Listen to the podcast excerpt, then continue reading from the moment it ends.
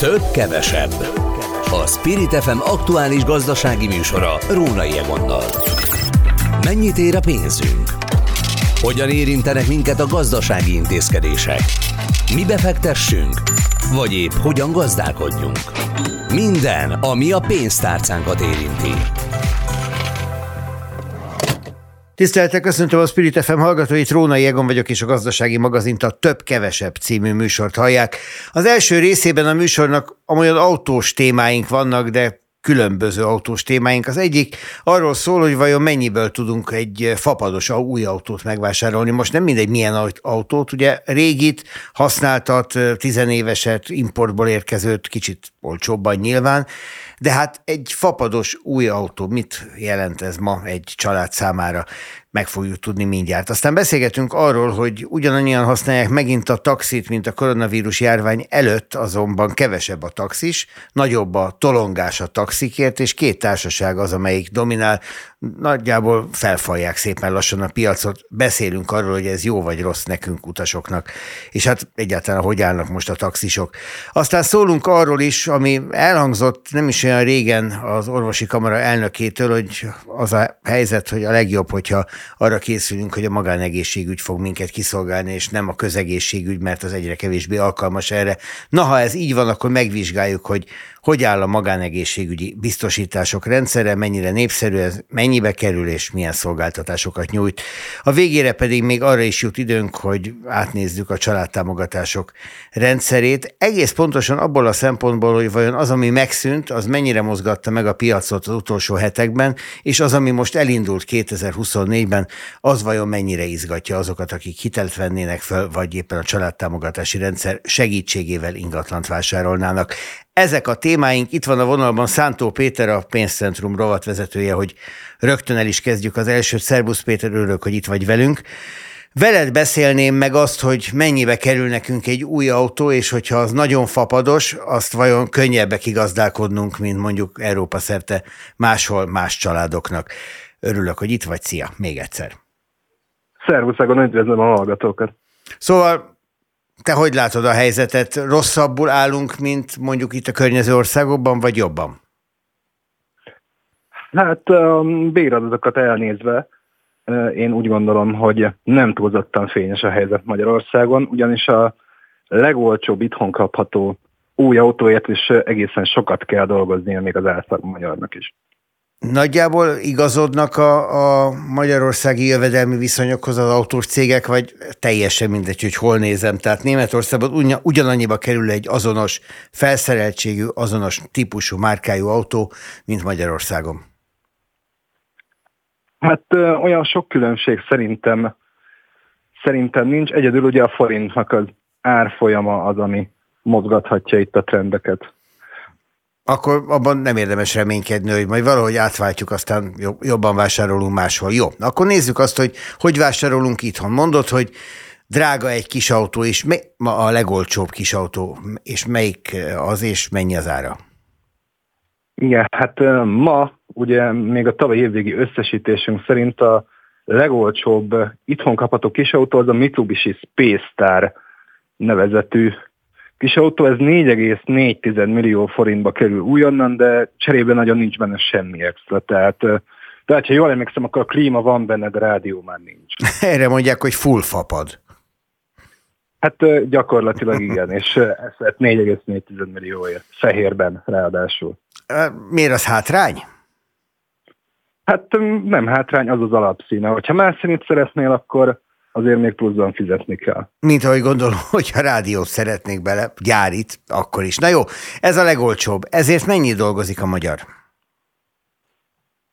Hát ezért a tavalyi első fél éves kereseti adatok alapján, hogyha másra nem költ az ember, tehát csak a havi jövedelmét csak arra teszi félre, hogy autót vásároljon, akkor az országos nettó átlagkeresetből nagyjából egy évig kellene csak ezt félretenni. Hmm. Ez, hogyha összevetjük mondjuk egy osztrák, egy német, vagy akár egy szlovák bérezéssel és autóárral, akkor vannak ehhez képes számait, hogy ott ez hogy alakul? Ö, nem, igazándiból én a, a héten megjelent cikkekben én a hazai bérviszonyokban vetítettem ezt, tehát a különböző nemzetgazdasági ágaknak, illetve megyéknek az átlagkereseteit vetítettem le autóárakra, de hát igazándiból nem kell átlépni az országhatárt sem, hogy drasztikus és eléggé hát sokkoló eltéréseket találjuk. Na akkor mondj ezekről valamit, kérlek. Azt gondolom, hogy minél szegényebb vidékre megyünk, és ugye Baranya déli részét szokás ennek tekinteni, Békés megye bizonyos területeit és Észak-Kelet Magyarországot. Ott nyilván ugyanezért az autóért sokkal többet kell robotolnia egy dolgozónak, mint mondjuk Nyugat-Magyarországon. Igen, hát a KSH-nak az adatai szerint a tavalyi első fél évben a leges legrosszabbul kereső nemzetgazdasági ág az Borsod megyében volt, méghozzá a humán egészségügyi és szociális ellátás. Itt nekik a kedvezmények nélküli nettó fizetése az alig lép, tehát a 100 ezer forint, 102-3 ezer forint volt. Tehát nekik ugyanezért a teljesen fapados kis autóért több mint három és fél évnyi fizetésüket kéne félretenni, úgyhogy másra nem is költenek. Tehát ez gyakorlatilag mondhatjuk azt, hogy ez nekik már teljesen elérhetetlen. Ami egészen elképesztő, mert hogy ezzel voltak éppen azt mondod, hogy hiába dolgozik, Magyarországon vannak családok, vannak emberek, akik számára a fizetésük ellenére is elérhetetlen egy új autó megvásárlása, a legolcsóbbat is, ha vesszük. Ez, ez döbbenetes. Így, így van, és ráadásul még ugye azt is számításba kell venni, hogy ezek az emberek hitelt sem igen kapnak a bankokból, tehát ugye a szigorú jövedelmi jövedelmi korlátozások és az adóságszékszabályok miatt még kölcsön sem igen folyósítanak neki, nem hogy autóvásárlásra, de úgy Hát úgy nagyjából semmire. Hát jó, de hát akkor viszont persze felmerül az a kérdés, hogy ugye miből is venne autót? Hát hiszem semmiből. Van itt a te cikkedben, most már rákerestem, egy, eh, hát egy egészen furcsa eh, grafikon is, amely azt mutatja, hogy van ember Magyarországon, akiről tudjuk, hogy vett 200 millióért egy autót, ez ma Magyarországon az országos nettó átlagkereset alapján a legtöbbünknek 161-2 évig tartana. Hát addigra eléggé elavult ez a Ferrari, amiről beszélünk. igen, igen. Nem 161-2 év, ez a borsodi humán egészségügyi szociális dolgozóknak kerülne 160 161 év. Borzasztó, borzasztó. Az országos, net, az országos nettó átlagkeresettel száma csak 45. Köszi.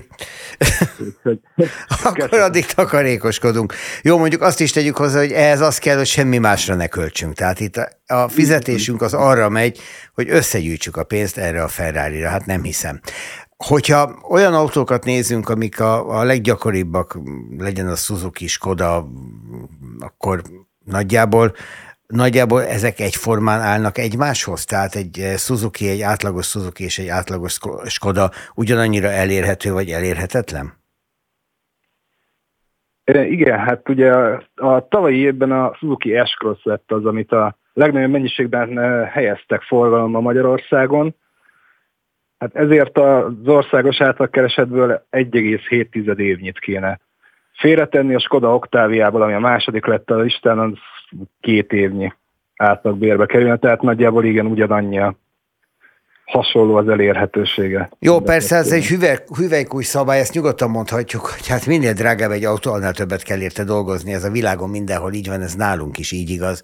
Ami ebben, amit te összeszedtél, egészen súlyos és elgondolkoztató, hogy miközben azon sopánkodunk, hogy hogy öregszik az autóállomány, közben te itt feketén fejére bebizonyított, hogy ez nem véletlen, tehát egy nagyon szűk réteg az, amelyik megengedheti magának, hogy új vagy újabb autót vásároljon. Így van, hát a piaci forrásaink szerint is egyébként a magánemberek most már gyakorlatilag teljesen, hát nem azt mondom, hogy eltűntek, de nagyon-nagyon visszahúzottak az autószalonokból. Tehát amíg a korábbi években, meg ugye a járvány előtt egy ilyen 70-30 volt a magánvásárlók és a céges vásárlók aránya a magyar autópiacon, ez most már ilyen 10-90 százalékra mérséklődött. Tehát magánemberek egészen ritkán vesznek autót, legalábbis ahogy én hallottam most a szakmai berkekből. Neked volt szerencséd ahhoz, hogy az új elektromos kínai népautót tesztelheted, ugye, amelyik Szegeden gyárat is létesít, és hát nem sokára Európa szerte szeretné forgalmazni ezt a kínai járművet. Milyen ez az autó? Igen, igen, igen, nálam volt ez a BYD Atto 3 nevű kis terepjáró. Egyébként népautónak, hát most kinek mi a népautó, 13-14 millió forintba kerül, ez ilyen, ahogy itt az előfiek. Nem a mi népünk autója, maradjunk Nem ennyiben. a mi népünk autója, igen, igen, igen. Na de milyen? De igazán árérték arányban szerintem teljesen oké, okay, teljesen elfogadható, és uh, igazán tartottam egy kicsit a minőségétől. Tehát itt az összeszerelésre, meg az anyaghasználatra. Hát igen, aki Kínából rendelt már kütyüt magának, az pontosan tudja, hogy az néha meglepő.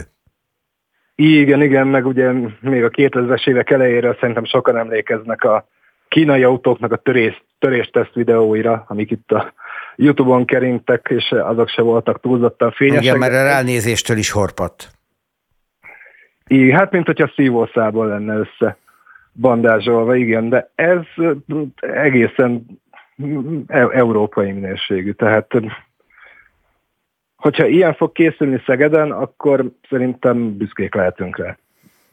Az, hogy hát már amennyi közünk lesz hozzá persze, az, hogy a hatótáv egy elektromos autónál nem kérdésesen fontos, az teljesen nyilvánvaló. Ez mit tud? Mert ugye az akkumulátorgyártás is Magyarországra tevődik át Kínából egy része, ide az Európába szánt autókérba biztosan, így aztán persze azt is mi gyártjuk annyira, mint a BYD-t, tehát milyenek az aksik benne? Hát egyelőre itt Európában csak egyféle hajtáslánccal és akkumulátorral elérhető az autó, ez egy 60 kW-os akkumulátor, és hát nálam a teszthét alatt itt a zord időben, meg az esőben, hóban, szélben ilyen 17-18 kilovattórát evett 100 kilométerenként, tehát ilyen borzasztó időben, és a 300-at szerintem azt simán, simán lehozza 300 kilométert, ami mondjuk egy napi használathoz szerintem teljesen Hát igen, megfelelő. tehát lehet, hogy Németországban keveselnék, de Magyarországon a használatra ez bőségesen elég. Általában a legtöbb embernek egy 300 kilométeres hatótáv. Na jó, hát köszönöm szépen, sok mindenről beszélettünk, tanulságos volt, főleg az adatok, az pedig, hogy mi lesz a BYD-val, majd megtudjuk. Szántó Péterrel beszélgettünk, a Pénzcentrum Rovat vezetőjével az előzőekben. Szervusz Péter! Köszönöm, sziasztok! Több, kevesebb. A Spirit FM aktuális gazdasági műsora. Rónai Egonnal. Folytatva a több-kevesebb műsorát, és még mindig autós témánál maradva, a Bucski Péter a G7.hu-n írt egy összeállítást arról, hogy hogy néz ki a budapesti taxis piac, és hát azt gondoltuk a mai szerkesztővel, eh, hogy megpróbálunk ennek utána menni. Így aztán Betty telefonálgatott is, és megtalálta Metel Zoltán, az Országos Taxis Szövetség elnökét, aki itt is van a vonalban. Jó napot kívánok! Jó napot kívánok, üdvözlöm a rádió hallgatóit! És hogyha már így, akkor kezdjük azzal, hogy hogy áll most a, a budapesti taxis élet, mert hogy amikor a Covid járvány volt, akkor nagy összeomlásról beszéltek sokan, meg arról, hogy a taxisok egy jelentős része otthagyta a szakmát, otthagyta a piacot, és elment keresni magának valami biztosabb megélhetést. Visszatértek-e azóta? Lassacskán kezd rendeződni az eredeti felállás, nem úgy, mint az előtt, mert eh, ahogy nagyon sok étterem nem nyitott ki, és nagyon sok szolgáltató kétszer meggondolta, hogy eh, meri vállalni a kockázatot, ez a taxinál is eh, ez a probléma létező és jelen van. Nagyon lassú emelkedés volt tapasztalható az elmúlt időszakban, nem érte el a Covid előtti létszámot a jelenlegi létszám, de azért azt is érezzük, és az is látható, és az igazsághoz hozzátartozik, hogy a kereslet is csökkent, tehát nincs az már, mint az előtt volt. Tehát igaz, hogy van turizmus, igaz, hogy van érdeklődés a taxiszolgáltatás iránt, van egy réteg, akik folyamatosan és rendszeresen igénybe veszik, de azért érezhető, hogy a társadalomnak egy nagyobb csoportja kétszer meggondolja, hogy mikor megy el egy étterembe, vagy mikor vesz igénybe bármilyen szolgáltatást, akár taxi szolgáltatást is. Az, hogy mi kevesebbet taxizunk, az az ár miatt van elsősorban önmagában, vagy amiatt van, mert kevesebb a pénzünk. Ezt hogy látják? Én azt gondolom, hogy kevesebb a pénz az embereknek, és kétszer meggondolják, hogy mire költik. Nem sokalják a taxi árát? Nem, nem, nem. Akik rendszeresen ö, igénybe veszik a taxiszolgáltatást, ö, akár az országon belül, hazánkon belül, vagy akár külföldön, azok ö, abszolút ö, elfogadhatónak ö, tartják, sőt ö, ö, nagyon sok városhoz, nagyvároshoz képest még olcsóbb is ö, a taxi. Nem érdemes különben ö, ö, akár egy keleti régiót vagy egy nyugati régiót összehasonlítani, mert teljesen más az adózás, teljesen más az árképzés van, ahol többféle tarifa van, éjszakai hétvége van, ahol, ahol személyre szabott. Tehát én azt gondolom, hogy 2013 óta a hatósági rögzített ár az összes előnyével és hátrányával bebizonyította, hogy sokkal jobb, mint az előző volt, amikor nem tudta az utas, hogy éppen mikor mennyit fog fizetni. Az, hogy mennyi taxi van egy városban, azt a piac határozza meg, vagy az, hogy mennyien szeretnének taxizni? Tehát önök, akik vezetik ezt a, az iparágat, ha úgy tetszik, hát ez egy iparág. Önök mennyire vannak hatással, befolyással arra, hogy ki taxizhat és, és ki nem? Hát ez a, ez, ez a piac dönti el, tehát itt vannak azért uniós szabályok és uniós előírások, tehát ha a piac azt mondja, hogy igen, szeretne megfelelni és megfelel akár kétszer-háromszor annyi vállalkozás a, piacon, és szeretne jelen lenni, akkor erre senki nem mondhat nemet. Viszont mivel vállalkozásokról van szó, hát azért egy vállalkozó kiszámolja, hogy megéri-e egyáltalán a piacra bejutni és megtelepedni, mennyi idő alatt tudja megteremteni magának a, a, azt a bevételt, amiből a vállalkozását tudja működtetni. Na itt a matekkal már problémák vannak, hiszen azt mindenki érzi a saját bőrén, és aki az autószakma környékén sertepert él, az láthatja, hogy az autó árak oly mértékben megemelkedtek, és nem csak az új autóról beszélek, hanem használt autóról is, hogy azért egy bekerülési költség egy ilyen vállalkozásnál most már lassan közel 10 millió forint. Tehát, Mennyi ideig tud használni egy taxis egy autót? Mi erre a tapasztalat? Nézd, a szabályozás szerint, a szabályozás szerint akár 10 évig használhat egy autót, egy taxis, hogyha újkorába állította be, a szabály nem szűnt meg, tehát tíz éves korig lehet használni. Azért De ki is bírják a kocsik ezt a tíz évet? Hát nézze, attól függ, hogy milyen vállalkozóról mennyire telített az ő hadrendje. Van olyan vállalkozó, aki, aki, aki tíz évig tudja használni, rendszeresen karbatartja, odafigyel az autóra, viszont az sem mindegy, hogy hány kilométerre tervezi ezt a kilométerfutást. Én azt gondolom, hogy 4-500 ezer kilométer után azért nagyon sokan kénytelenek már autót hiszen többe kerül a javítás, mint egy új autónak az bekerülési ára. Ez a cikk, amit idéztem a G7.hu-ról, arról is szól, hogy a Bolt és a főtaxi gyakorlatilag átvették a budapesti taxis piacot. Vannak mások is, persze, de ez a kettő, ez alapvetően uralta el. Ha ez igaz, és ezt majd ön megmondja, hogy ez így van-e, akkor nekik mi a titkuk, vagy mi az előnyük a többiekkel szemben, miközben egységes a tarifa? Hát a titok nagyon egyszerű, olyan fejlesztéseket hajtott végre mind a két húval eh, szervező, eh, amit a többiek késve, vagy még egyáltalán nem. Tehát azért itt, itt eh, tudomásul kell venni, hogy olyan digitális platformok vannak, amire igénye van az utasoknak. Sok esetben már nem szeretnének beszélgetni, hanem sok esetben csak megnyomni egy pár gombot az okostelefonon, és visszaigazolást kapva látja, hogy jön a taxi érte, látja a mozgását. Ezek a fejlesztések, ezek hosszú ideig tartottak, viszont ez a két társaság a pandémia előtt és a pandémia időszakát felhasználta arra, hogy a fejlesztéseiket megcsinálják. Bevezettek robotzsarút, robotzsarút elnézést, ezt újra mondom. No. bevezettek, az egyik társaság bevezetett robotdiszpécsert. Az nem mindegy.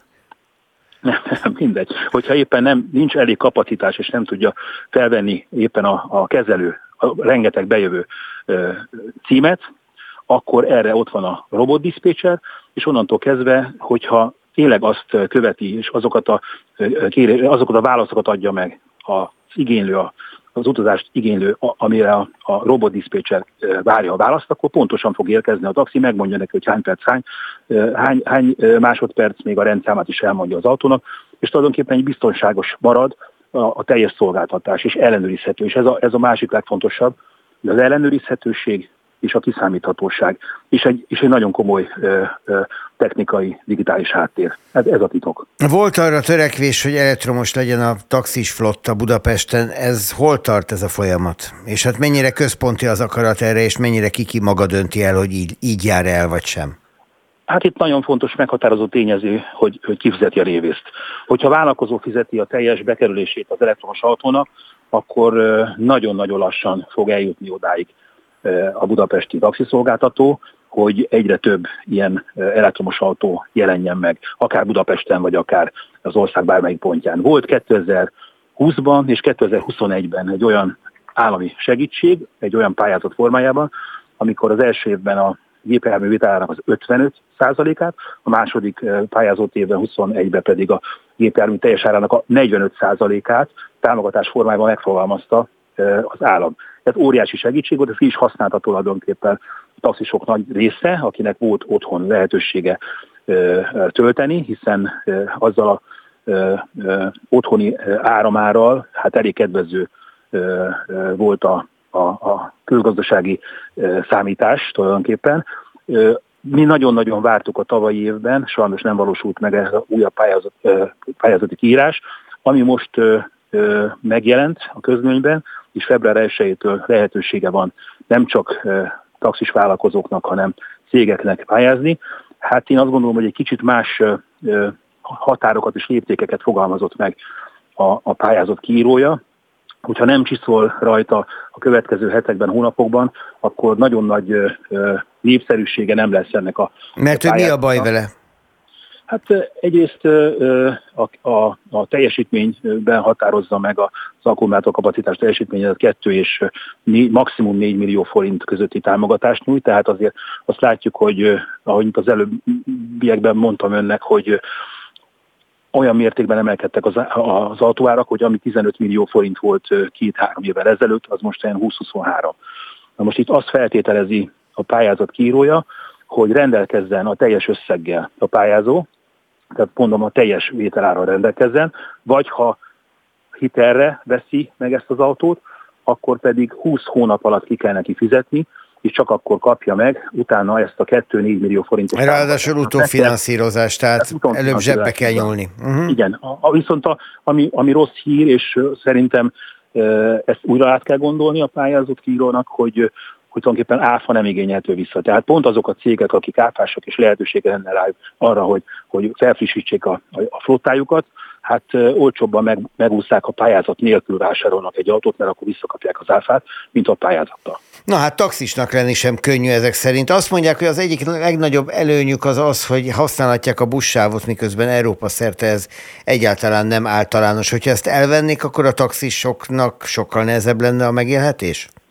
Akkor megfordítanám, a G7 újságíró szerint amit ön megfogalmazott, ezt tényleg leírta, viszont Le, bizony. nem így, leírta, de a gyakorlatban nem így működik. Például mondok egy távoli várost Svájcba, Genfbe, például a villamossávot is használhatja a taxi, tehát nem csak a buszsávot, hanem a villamossávot is. Ugyanúgy van ez Prágába, és nagyon sok helyen a, a világon. És ez nem azért találta ki annak idején a költő, hogy a taxisoknak kedvezzen, hanem pontosan azért, hogy az utasok hamarabb és gyorsabban eljussanak A-ból B-be, hiszen a a közösségi közlekedés részét képezi a taxiszolgáltatás. Én mindig irigykedek, amikor a taxiban ülök, és mondom a sofőröknek is, hogy hát milyen jó nekik a buszsávban. Csak hümbögni szoktak, hogy aztán véget ér a buszsáv, és valahogy nem akarják beengedni őket a többiek. De ez egy másik történet, ez a közlekedési kultúránk története.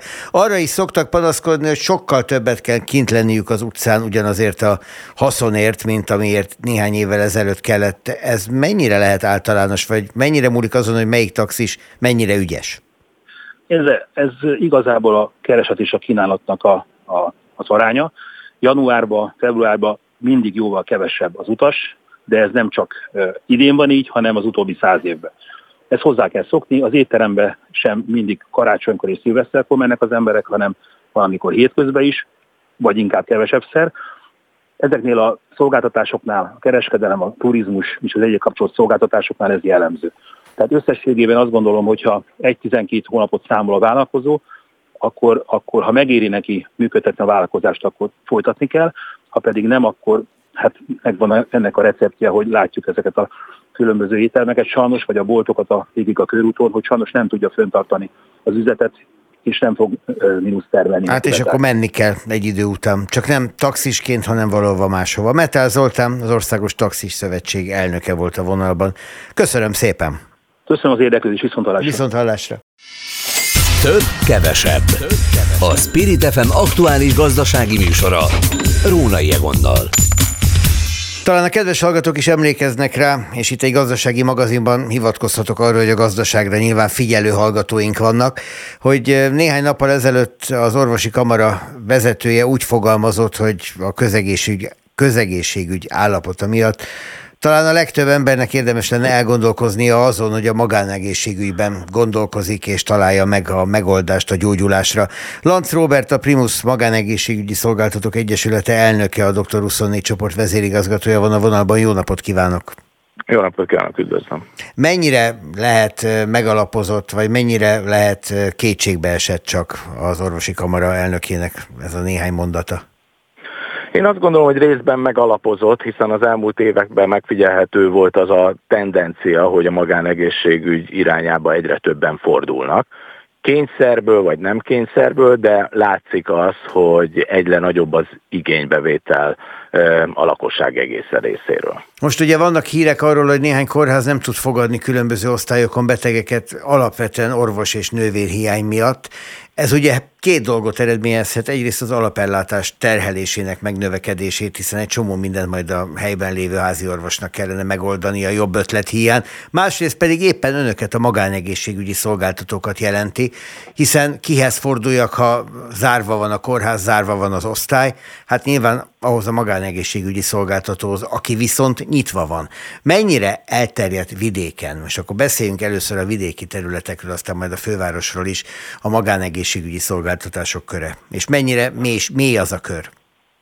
Én azt gondolom, hogy jelentősen elterjedt. Az elmúlt években az ország egészében jelentős investíciókat hajtottak végre különböző vállalkozók, vállalkozások arra, hogy a helyi magánegészségügyi szolgáltató központokat fejleszék. Szinte minden nagyvárosban, középvárosban vannak olyan intézmények, amik legalább járóbetegellátás szintjén jól lefedik az igényeket, és több helyen ugye különböző mértékű, komplex kapacitású fekvőbeteg eh, ellátó központok is nyíltak ezzel párhuzamosan, úgyhogy a lefedettségén azt gondolom, hogy elég jó, hogyha nem is minden településen minden szolgáltatásra, de ez nagyon hasonló, mint a közegészségügy, tehát ott se tudunk mindent mindenhol megoldani, de az, hogy néhány tíz kilométeres körzeten belül találjunk olyan magánszolgáltatót, akihez fordulni lehet, én azt gondolom, hogy az ország nagy részében biztos. Hol van a magánegészségügyben az ellátás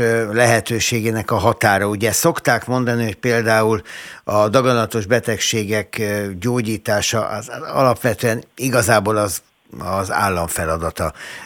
Ezzel ön egyetért például?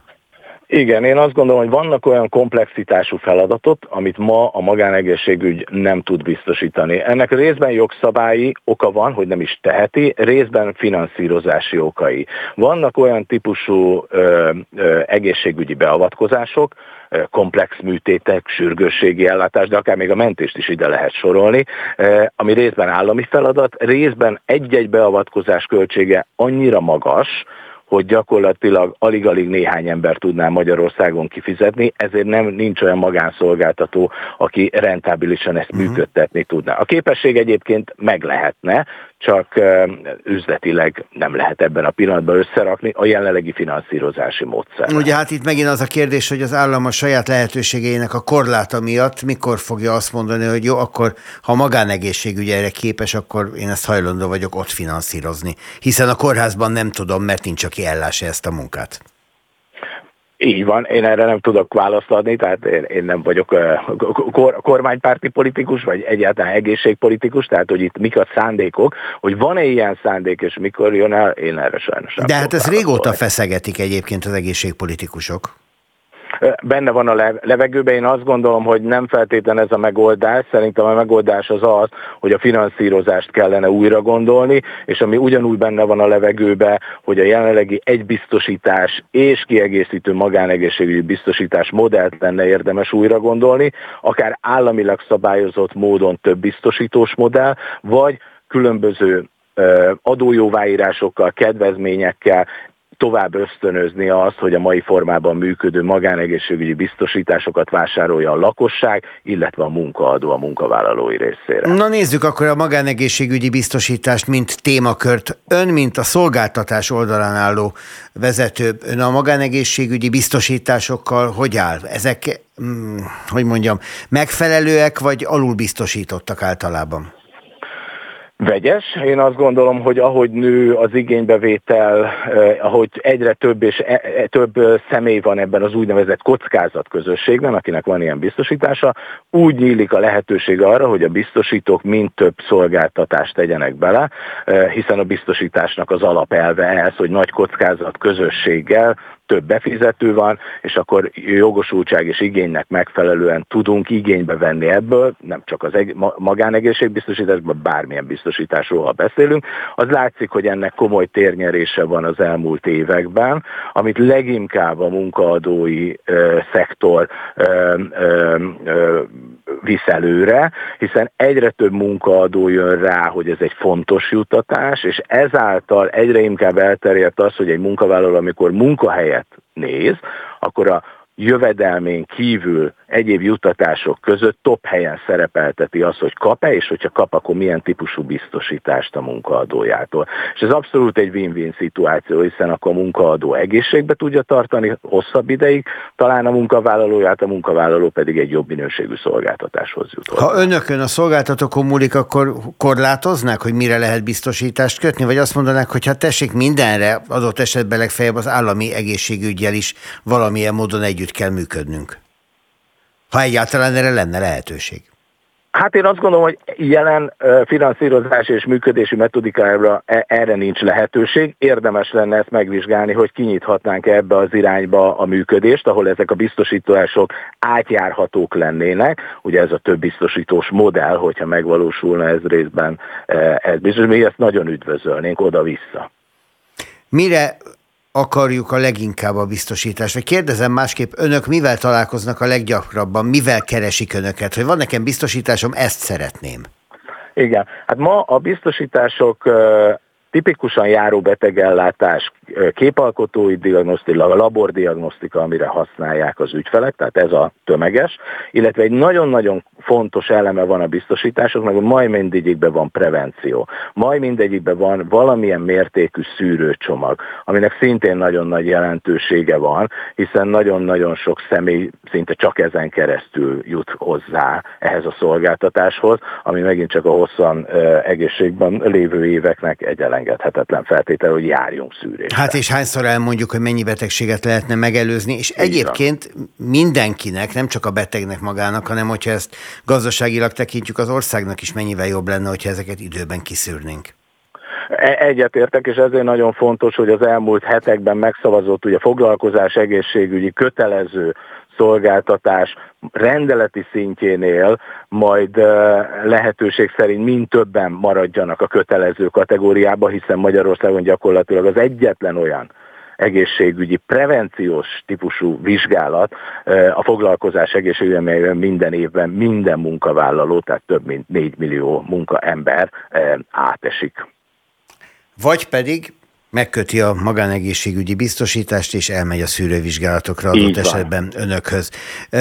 A szűréseknek van korlátja, felső korlátja, hogy mi az, amit már nem tudnak önök megtenni, vagy a szűrés szintjén pont az történik, hogy mindent meg lehet találni, legfeljebb nem mindenre önök adják meg utána a gyógyulásra a választ. Én azt gondolom, hogy 100%-os szűrési csomag nem létezik, de vannak nagyon komplex csomagok, amik 15, akár 20 vizsgálati komponensből állnak, tehát tényleg a lehetőség szerint minden területet megvizsgálunk. Ezek azért biztosítási csomagban ritkán szerepelnek, tehát ehhez már nagyon-nagyon nagy értékű biztosítási csomagnak kéne lenni, hogy, hogy ilyen, ilyen, ilyen szintű vizsgálat legyen, de azért a szűrésnek különböző szintjei vannak, kortól, előzménybetegségektől, kockázati tényezőktől, ettől függően ennél kisebb csomagok esetén is azért nagyon-nagyon jó szűrési csomagokat lehet választani, amik akár bele is tudnak férni egy biztosítási csomagba. No hát akkor, nosza, miután a magánegészségügyi biztosítás nem kerül olyan sokba, mint egy betegség adott esetben, ami kárt okoz a családnak, az egyének, és mekkora bajokat tud okozni. Így aztán azért, hogyha reálisan nézzük, akkor ez az a költség, ami megéri, hogyha megengedhetjük magunknak. Lanc Robertel beszélgettünk a Primus Magánegészségügyi Szolgáltatók Egyesülete elnökével. Köszönöm szépen, szerintem ebben volt annyi, hogy ezt még más alkalommal folytassuk, hogyha ön is benne van. Köszönöm szépen, örömmel bármikor. Minden jót kívánok, viszont hallásra. Viszont hallásra. Több, kevesebb. A Spirit FM aktuális gazdasági műsora. Rónai Egonnal. Talán a kedves hallgatók is emlékeznek, hogy az elmúlt év végének a nagy hitelkérdése az volt, hogy ha nem lesz a városi csok, akkor mi lesz helyette, és mert hogy az felmerült, hogy nem lesz, így aztán nagyon sokan azt várták, hogy ez majd rendesen meglendíti a hitelpiacot itt az utolsó időszakban, hogy így történt-e, erről fogunk beszélgetni a következőkben. Herman Bernadettel, a Bank 360 elemzőjével. Jó napot kívánok! Jó napot kívánok! Szóval, hogy itt eh, nagyon sok család az utolsó pillanatban kaphatott a fejéhez, hogy itt valami megváltozik, és hogyha megváltozik, elesnek lehetőségektől. Így történt-e? Valóban így történt. Nagyon sokan próbálták az év utolsó két hónapjában felvenni például a babaváró támogatást, amit az idén már a 30 év fölötti nők, tehát azok a házaspárok, ahol a nő 30 év fölött van a feleség, nem tudják fölvenni csak akkor, hogyha igazolják a terhességet. Ez kb. másfélszeresére növelte a babaváró támogatás iránti igényeket novemberben és decemberben. Annak mondjuk a bankok a... körülhettek, mert tavaly a hitelezés olyan nagyon nem pörgött. Hát valószínűleg örültek neki, hiszen ez egy jó, jó lehetőség számukra. Itt a végén. Helyezze neki ez a ez a fő üzlet, a core business a bankoknál, hogy a hiteleken nyereséget érjenek el. Na de ehhez gyorsan kellett egy lakást is találni, amire föl lehet venni a babaváró támogatást. Azért Nem, a babavár... az is egy kapkodós helyzet lehetett. Nem, nem, a babaváró támogatás, ez, tegyük ezt helyre, az egy szabad felhasználás. Ja, persze, tényleg, hát az a 10 milliós tétel, hogyne, persze, persze, persze. Arra használják, amire akarják, nagyon sokan használták arra, hogy önerőként felhasználták egy ingatlan vásárlásához, amihez a támogatás kellett, ugye az a csók volt, vagy amihez, bocsánat, ami az ingatlan Az ingatlan kellett, kellett igen, igen. Ahol szintén igen. változások voltak, tehát nyilván ott is mozgott a piac. Így van, tehát a csokkolt, az úgynevezett, most már városi csoknak nevezett csokkolt, azt ugye eh, tavaly végig lehetett eh, fölvenni. Ez volt az a támogatás, amit a meglévő gyerekekre is fölvehettek a családok, tehát hogyha valakinek már megszületett gyereke, de nem akart újabb gyereket vállalni, fölvehette ezt a támogatást, és bizonyos településeken, tehát a nagyobb településeken csak ezt lehetett eh, megkapni. Maradt helyette most ez a falusi csok, amit a az úgynevezett referált kis településeken vehetnek igénybe még a családok. Hát meg a Csok Plusz. A Csok Plusz az pedig egy hitelprogram, ott azt kell vállalni, hogy újabb gyerek születik, és akkor lehet kapni egy kedvezményes hitelt, de az nem egy olyan visszanemtépítendő támogatás, mint a a csok volt, tehát amit odaadtak, a, a, hogyha megszülettek a gyerekek. Arról már van valami adat, hogy ez a csok plusz, ez mennyire izgatja a párokat? Mennyire jön be, vagy mennyire várnak arra, hogy majd szépen kialakul, majd átlátják, majd megtalálják az ingatlan piacon a megfelelőt. Szóval van ebben most valami izgalom? Én azt gondolom, hogy sokan igénybe fogják venni, mivel azért a lakáshitel kamatok magasak, és ennél a a Csok Plusznál a hitelkamat az 3%-os tár legfőjebb. Tehát ez egy nagyon jó hitel lehetőség azoknak, akik igénybe tudják venni. Most nekem egy bank adott erre becslést, hogy ők arra számítanak, hogy 12 ezer család veheti fel 2024-ben ezt a fajta kedvezményes hitelt. Az sok, mert hogy ugye 12 ezer család egyúttal azt is vállalja, hogyha van is már gyereke, még, még vállal újabb gyerekeket mellette. Mert ugye ennek az a lényege, hogy a meglévő gyerek az ebben nem számít most bele. Igen, tehát úgy, újabb gyereket kell vállalni, viszont olyan kedvezmények is vannak, hogyha legalább két gyerek születik, akkor már elkezdik elengedni a tartozás egy részét. Az, hogy a jelzálog, az, hogy a jelzálog piac az úgy alakult, mint ahogy, illetve hogy a hitelpiac is úgy. Ez a bankokat nem ösztönzi arra vajon, hogy kicsit rugalmasabban ítéljék meg a hitel lehetőségeket a családoknál? Hát a bankokat kötik az adósságfék szabályok, amelyeket az MNB hozott. Tehát nem, ettől rugalmasabbak nem lehetnek, mint ami ott az előírás, tehát a minimális önerőre hát vonatkozó. igen, de abban lehetnek. Az igazolt jövedelemre igaz, vonatkozó szabályokat, azokat kötelező betartaniuk. De abban lehetnek, hogy adnak-e kedvezményt mondjuk a, a hitelkamatból? Hát pedig most kötelezték őket, tehát a lakáshiteleknél ott, ott az idéntől már 7,3%-os a, a kamatplafon, tavaly. És lám csak van, ahol már 6,3 az ajánlat, igen, látja? Igen, tehát hogy ebben verseny is van a piacon nyilván, és én azt gondolom, hogy mennek lefelé a kamatok, tehát hogy az MNB is csökkenti a kamatait, hogy az állampapírhozamok is csökkennek, valószínűleg a bankoknak, bankok is tudják egyre alacsonyabb kamaton kínálni a lakáshiteleket, főleg ha versenyezni akarnak, és hát miért ne akarnának versenyezni, hiszen tavaly nagyon gyenge évet zártak a hitelezés terén, úgyhogy szerintem az idén be akarnak kapcsolni mindenképpen. Még egy utolsó témát hatozzak fel, a falusi csokot, amit hát olyan irgalmatlan nagy sikertörténetnek nehéz nevezni, de nem, a célját, nem, nem de a célját abszolút támogatni lehet, az, hogy a kis településeken a fiatalok jelenjenek meg. Csak hát a fiatalok meg arra panaszkodnak, hogy az infrastruktúra nincsen meg, mondjuk bölcsödék, óvodák, és így tovább. Érdekes mondom, falusi csak nem volt annyira nagyon ö, sikertelen történet, tehát igazából a csok kihelyezéseknek a, a fele falusi csok volt a, az elmúlt években, tehát azért szerették azt fölvenni az emberek, akik tehették. Ez így van egyébként, hogy valóban akinek olyan a munkája, vagy, vagy úgy hogy szeretné a gyerekét nagyon érde, jobb iskolákba, jobb óvodákba járatni, az lehet, hogy nem akar feltétlenül falun ingatlant vásárolni, de, de én azt gondolom, hogy voltak sokan, akik, akik ezt a lehetőséget is kihasználták, hogy vásárolnak egy olcsóbb ingatlant, azt felújíthatják, és ott csöndben, nyugalomban nevelhetik a gyerekeiket. Ahogy azt annyiszor elmondtuk már, amikor hitelről beszélgetünk ebben a műsorban, hogy óvatosan, körültekintően, alaposan felbecsülve, hogy mire képes a család, és mit bír el a családi kassa, úgy kell ezen végigmenni ezen a folyamaton. De ez a csok plusz például egy kiváló lehetősége azoknak a fiatal családoknak, ahol még a gyermekáldás előtt vannak, és, és bátran vállalnak újabb és újabb gyerekeket. Köszönöm szépen, hogy erről beszélhettünk, majd fordulunk máskor is önhöz hogy megtudjunk újabb és újabb részleteket ebben a témakörben. Herman Bernadettet kerestük most a Bank 360 elemzőjét, és tesszük majd máskor is. Köszönöm Bernadett, viszont hallásra! Viszont hallásra!